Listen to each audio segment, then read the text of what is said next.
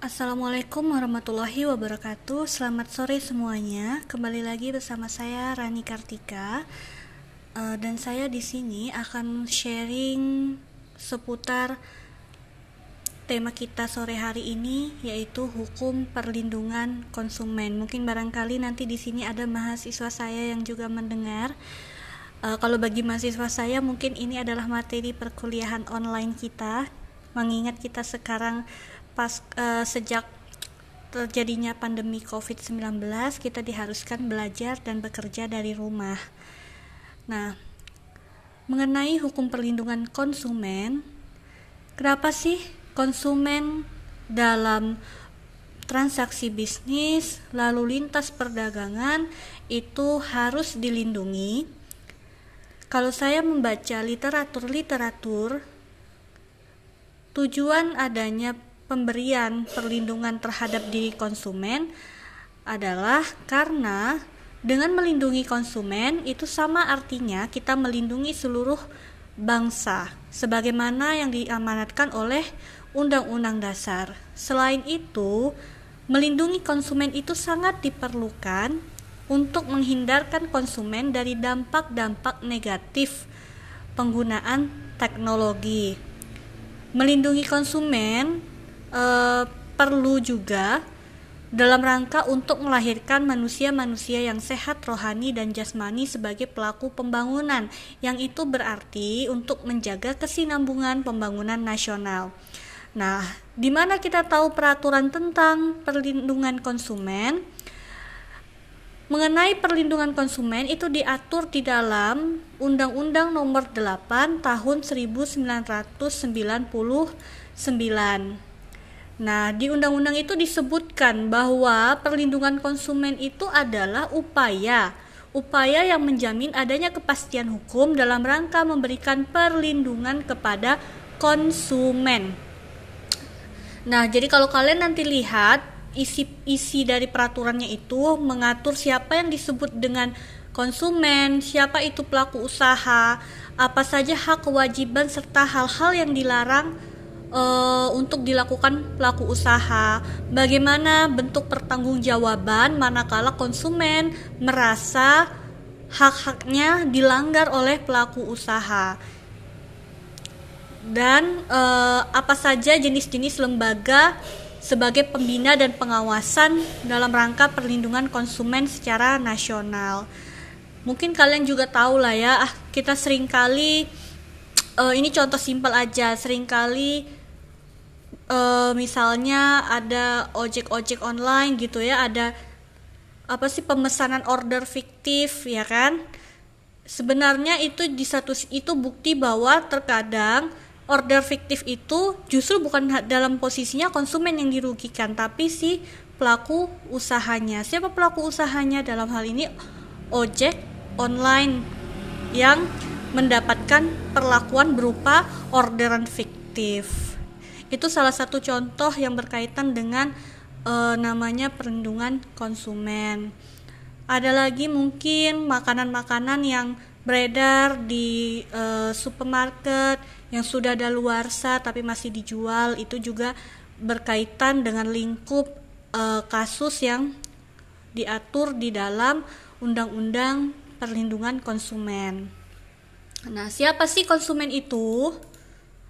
Coba saya cek. Nah, kalau kita lihat di undang-undang dikatakan bahwa yang namanya konsumen adalah orang pemakai barang ataupun jasa yang ada di masyarakat.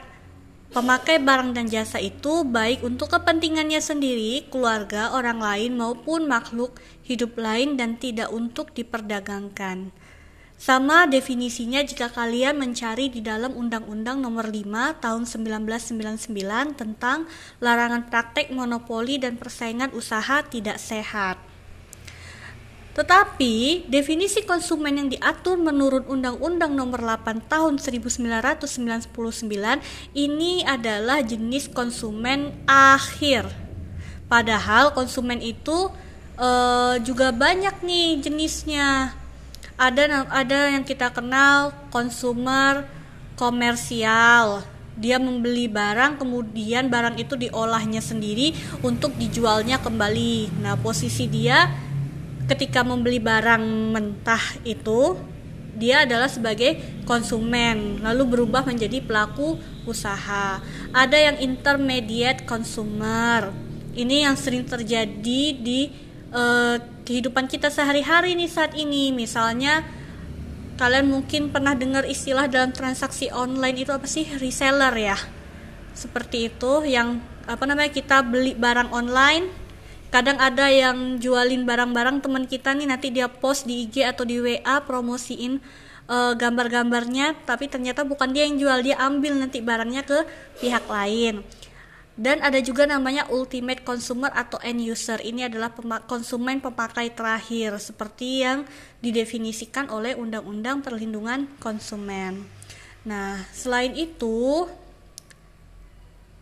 bisa nggak konsumen itu tidak hanya orang e, individu bisa nggak perusahaan selaku badan usaha? Ya bisa.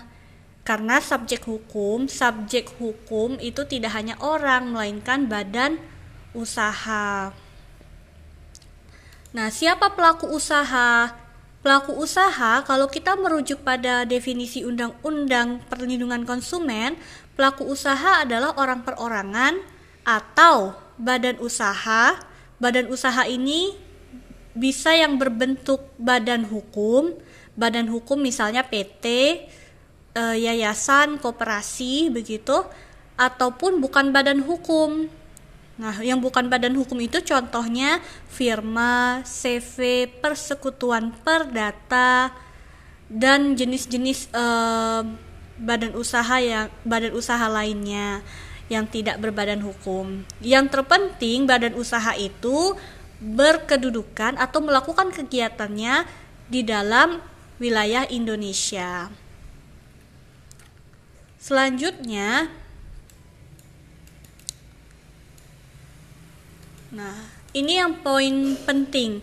Kita sebagai konsumen jangan mentang-mentang karena undang-undangnya mengatakan bahwa perlindungan konsumen jadi merasa kita memiliki posisi yang lebih wah gitu ya dibandingkan pelaku usaha. Oh tidak.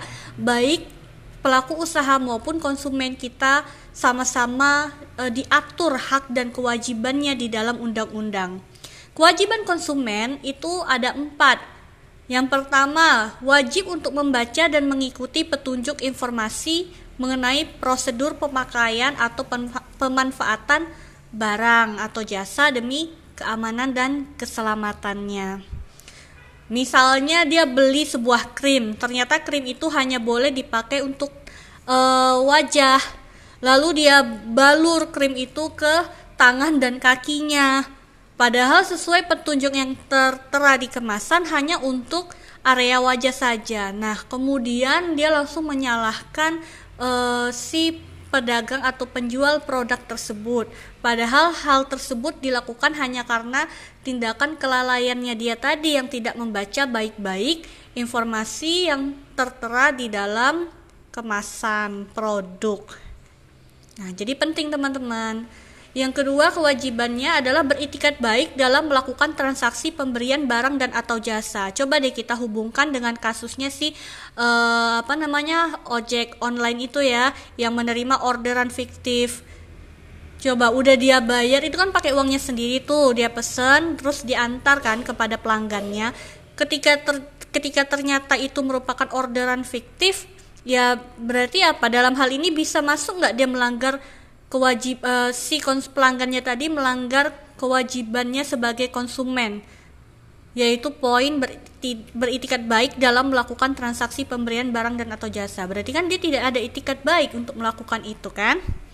Lalu yang ketiga, kewajiban konsumen adalah membayar sesuai dengan nilai tukar yang disepakati dan keempat, jika nanti memang ada sengketa konsumen dan pelaku usaha, maka kewajibannya adalah ikuti upaya-upaya penyelesaian hukum sengketa perlindungan konsumen. Nah, penyelesaian sengketa antara konsumen dan pelaku usaha bisa dilaksanakan dengan dua jalur, mau jalur lewat pengadilan atau di luar pengadilan nih teman-teman.